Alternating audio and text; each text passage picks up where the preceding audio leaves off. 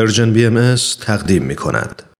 در برنامه گزیده های از یک سخنرانی از رادیو پیام دوست امروز بخش اول گزیده های سخنرانی دکتر عرفان ثابتی رو با هم میشنویم با عنوان آیا سیاست رهایی بخش ممکن است؟ دکتر عرفان ثابتی نویسنده مترجم پژوهشگر جامعه شناسی و جامعه شناسی دین و فلسفه و استاد دانشگاه هستند و این سخنرانی رو در 22 دومین همایش سالانه انجمن ادب و هنر ایران ایراد کردند.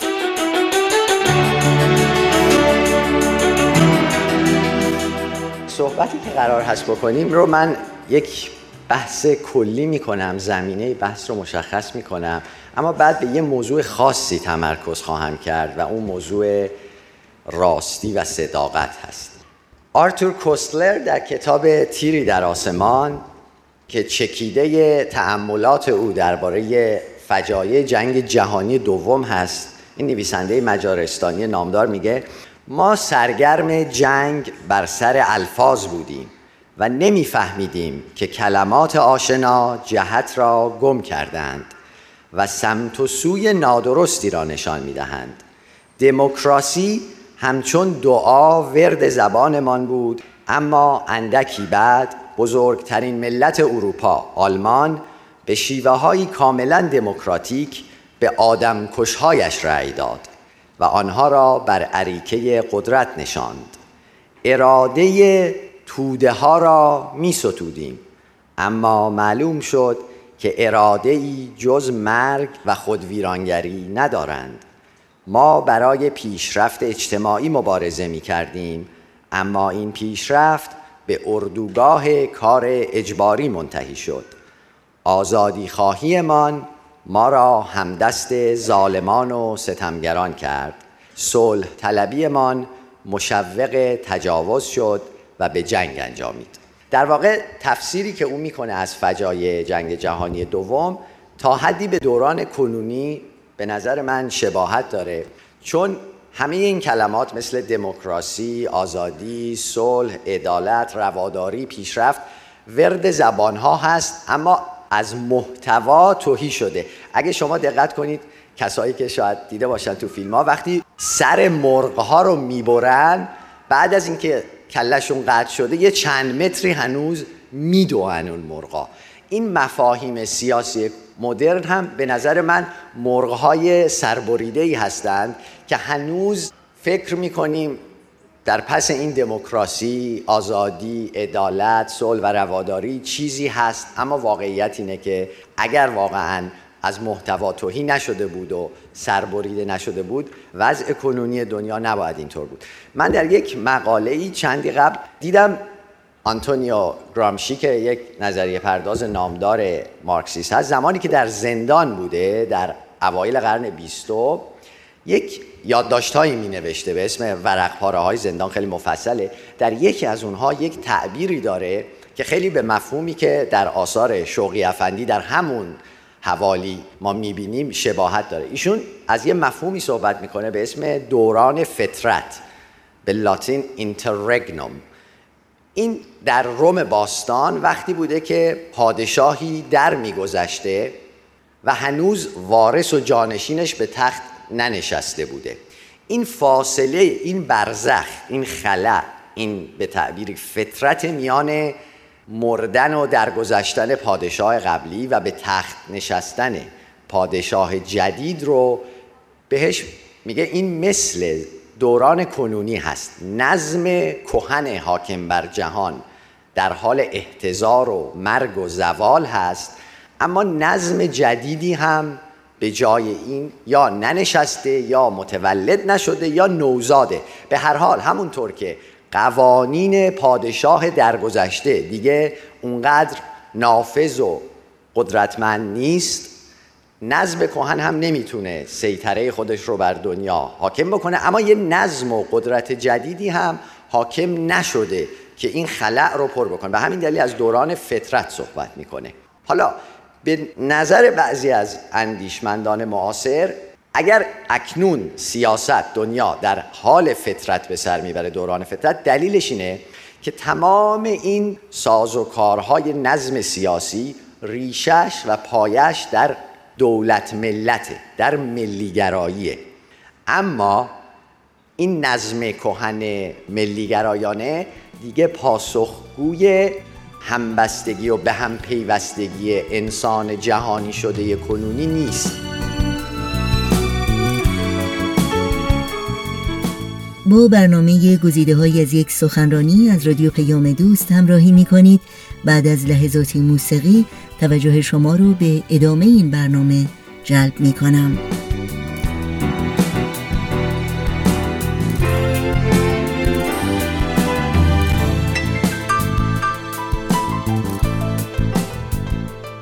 ما اطلاعاتمون کالاهامون دانشمون اقتصادمون علممون و مشکلاتمون. تروریسم قاچاق مواد مخدر قاچاق کالا قاچاق اسلحه بحران محیط زیست همه این بخش های زندگیمون جهانی هست. اما نظام سیاسی حاکم بر جوامع ما همچنان ملی هست. بنابراین مشکلاتمون جهانی هست اما پاسخهایی که می‌خوایم بدیم به این مشکلات ملی هست.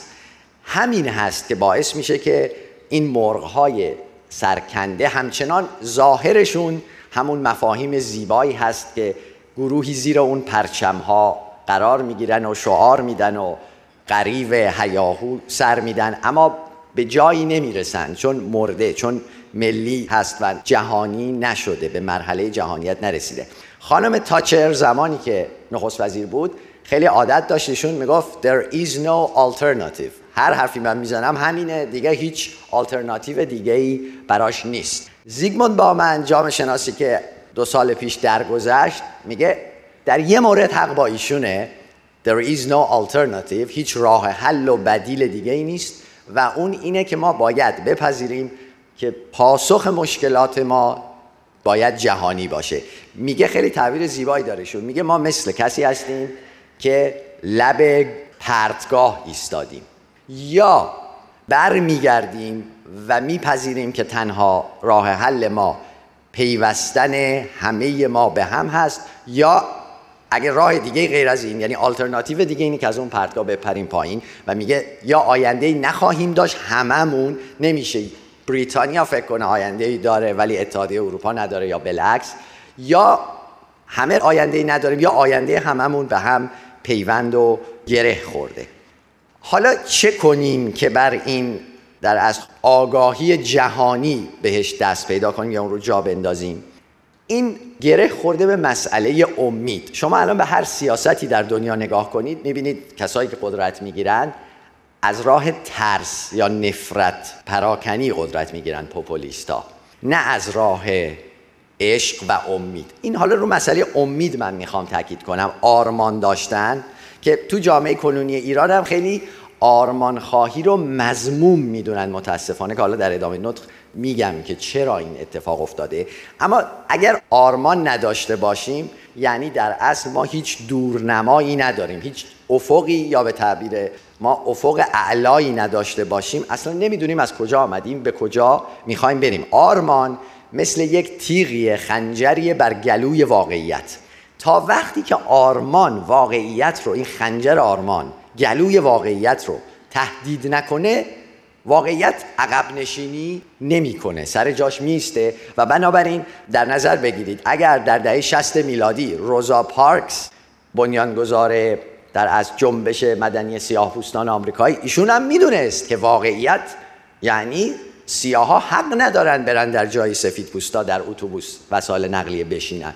همه هم می‌گفتن واقعیت همین است و جزی نیست. اما ایشون اولین کسی شد که رفت تو اتوبوس به جایی که نباید می نشست نشست واقعیت رو زیر پا گذاشت یعنی با آرمان برابری طلبیش خنجر آرمانش رو بر گلوی واقعیت نهاد. در نتیجه چندی بعد سیاها تونستن که اون واقعیت رو پس بزنن. اینکه امروز در دنیا و مخصوصا در ایران به محض اینکه شما اعلام نارضایتی می‌کنید از وضع موجود. به شما میگن آلترناتیوت کو. آلترناتیو نداریم.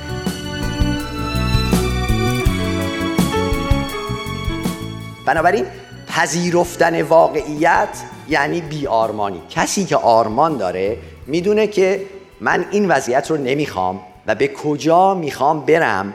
اما ادامه صحبتم رو این خواهد بود. تمامش تقریبا. اما کسی که آرمان داره برای آرمانش باید هزینه بده.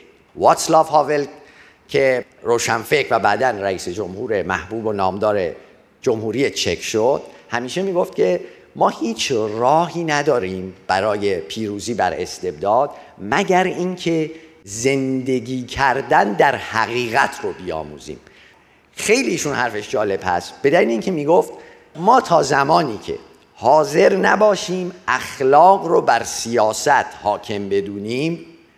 ممکنه حکومت هامون عوض بشه دولت هامون عوض بشه اما وضعمون به طور بنیادی و اساسی تغییر نمی‌کنه. چرا؟ چون به تعبیر ایشون تنها با حقیقت که ما می‌تونیم ساکنان یک دنیای واحد بشیم. چرا؟ چون ایشون می‌گفت اگر ما همش به مسلحت تن بدیم هر آدمی مسلحت فردی داره که متفاوت هست به احتمال زیاد با مسلحت دیگری. بنابراین به تعداد آدم هایی که در یه جامعه زندگی می‌کنن مساله گوناگونی داریم.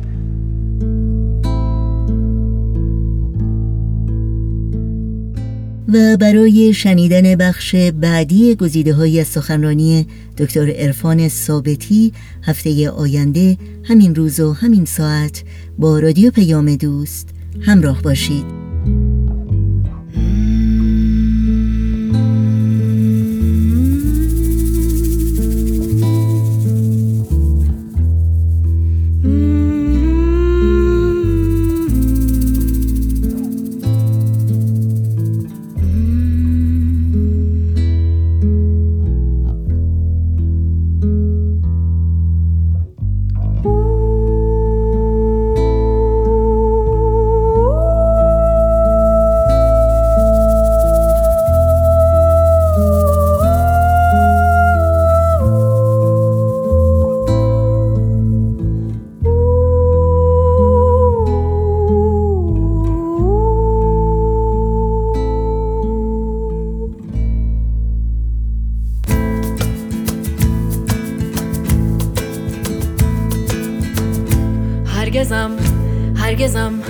هرگزم نقش تو از لوح دل و جان نرود.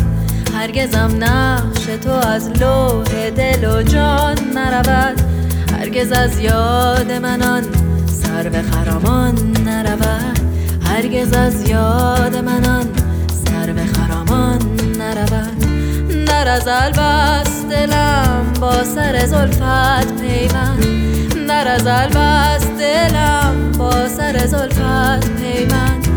تا ابد سر نکشد و سر پیمان نرود. تا ابد سر